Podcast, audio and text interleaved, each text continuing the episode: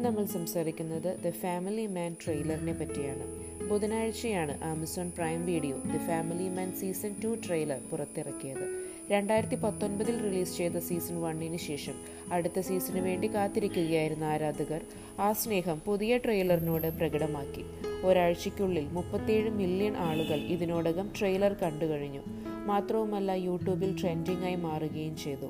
വർഷങ്ങളോളം നീണ്ട പ്രവർത്തനങ്ങൾ കൊണ്ടാണ് ഒൻപത് ഭാഗങ്ങളുള്ള ഈ ഡ്രാമ സീരീസ് നിർമ്മിച്ചിട്ടുള്ളത്.